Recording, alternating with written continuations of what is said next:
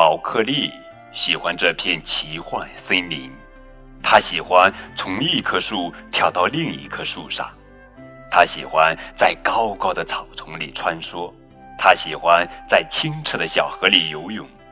在这里，他结交了数不清的野生动物朋友们，从小玩到大的小狼，心怀飞翔梦想的松鼠，还有憨态可掬的犀牛。当然了，聪明睿智的黑豹巴西拉和欢乐无边的熊巴卢是毛克利最亲密的好友啦。这天，丛林里迎来了倾盆大雨。巴卢和巴西拉心里非常清楚，毛克利接下来要做什么。他要在大雨中跳舞。那么，巴鲁和巴西拉会选择一起去做吗？他们三个会怎样度过这个难得的下雨天呢？宝贝儿，这里是荔枝 FM 九五二零零九绘本故事台，我是主播高个子叔叔。愿我的声音陪伴你们度过每一个夜晚。今天呀，我们要讲的绘本故事的名字叫做《我和亲爱的野生动物朋友》，由童趣出版有限公司编译，人民邮电出版社出版。在这片神奇的奇幻森林里，生活着一个狼孩儿。他的名字叫毛克利。毛克利和狼妈妈住在一起，他的周围还有好多小狼兄弟。奇幻森林里还有形形色色、各种各样的野生动物，毛克利和他们都是好朋友。比如，气定神闲的小海龟，活力十足的鼯鼠，喋喋不休的。穿山甲和豪猪，诚实勤奋的犀牛，还有快乐的小熊巴鲁。不过，这些朋友可都没有黑豹巴西拉那样聪明的大脑。巴西拉教给毛克利许多深深浅浅的丛林知识。他告诉毛克利，要想在险象环生的丛林里生存下去，就必须懂得一个道理。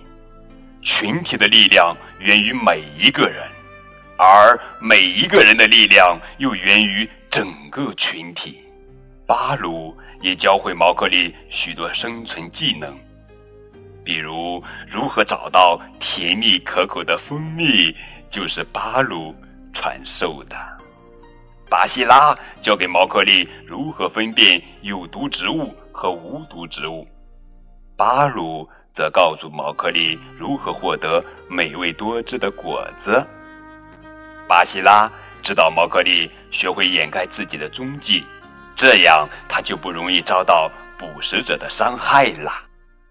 巴鲁鼓励毛克利趁敌人不注意时，可以在小河里自由地嬉戏。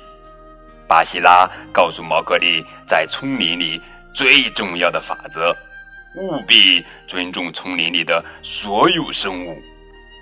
有时候，巴鲁带着毛克利并排坐在山坡上看夕阳。巴鲁坚信，学会停下来欣赏周围的美景是至关重要的。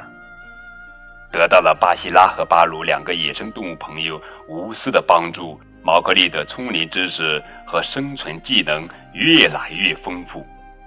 一天，乌云密布，电闪雷鸣，一场暴风雨即将降临。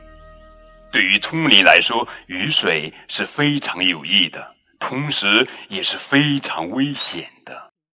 望着昏暗的天空，巴西拉建议毛克利和巴鲁去找点吃的。马上就要吃饭了，而且他们还要储存一点食物，以备不时之需。一听到要去找吃的，巴鲁开心极了。下雨多么有趣呀！他一点儿也不担心。毛克利、巴西拉和巴鲁要一起去寻觅美味了。突然，轰隆，嚓，一声巨响，大雨倾盆而下。巴西拉飞速跑进树洞里，他建议毛克利和巴鲁进来避雨。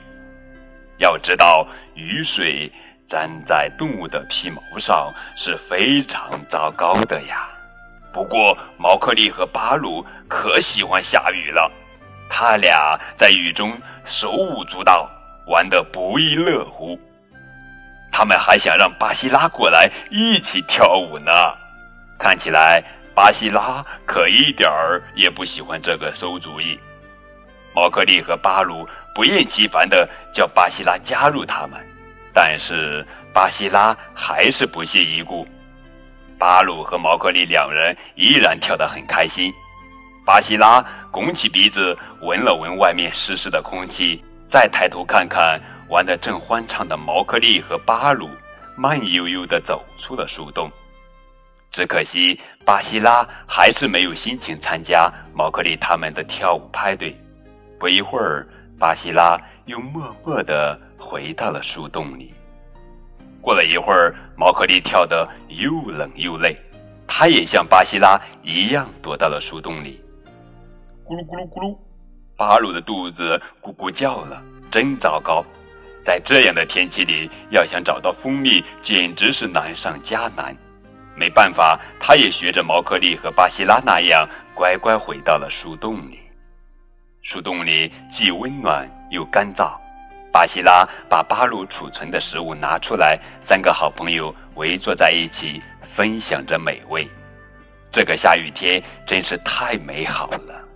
那天晚上，毛克利感觉特别温暖，在丛林里能够交到这样要好的朋友，他们倾尽全力帮助自己，还无私的教会自己好多生存技巧，这是多么的幸运！没错。巴鲁和巴西拉就是毛克利生命中不可或缺的好朋友。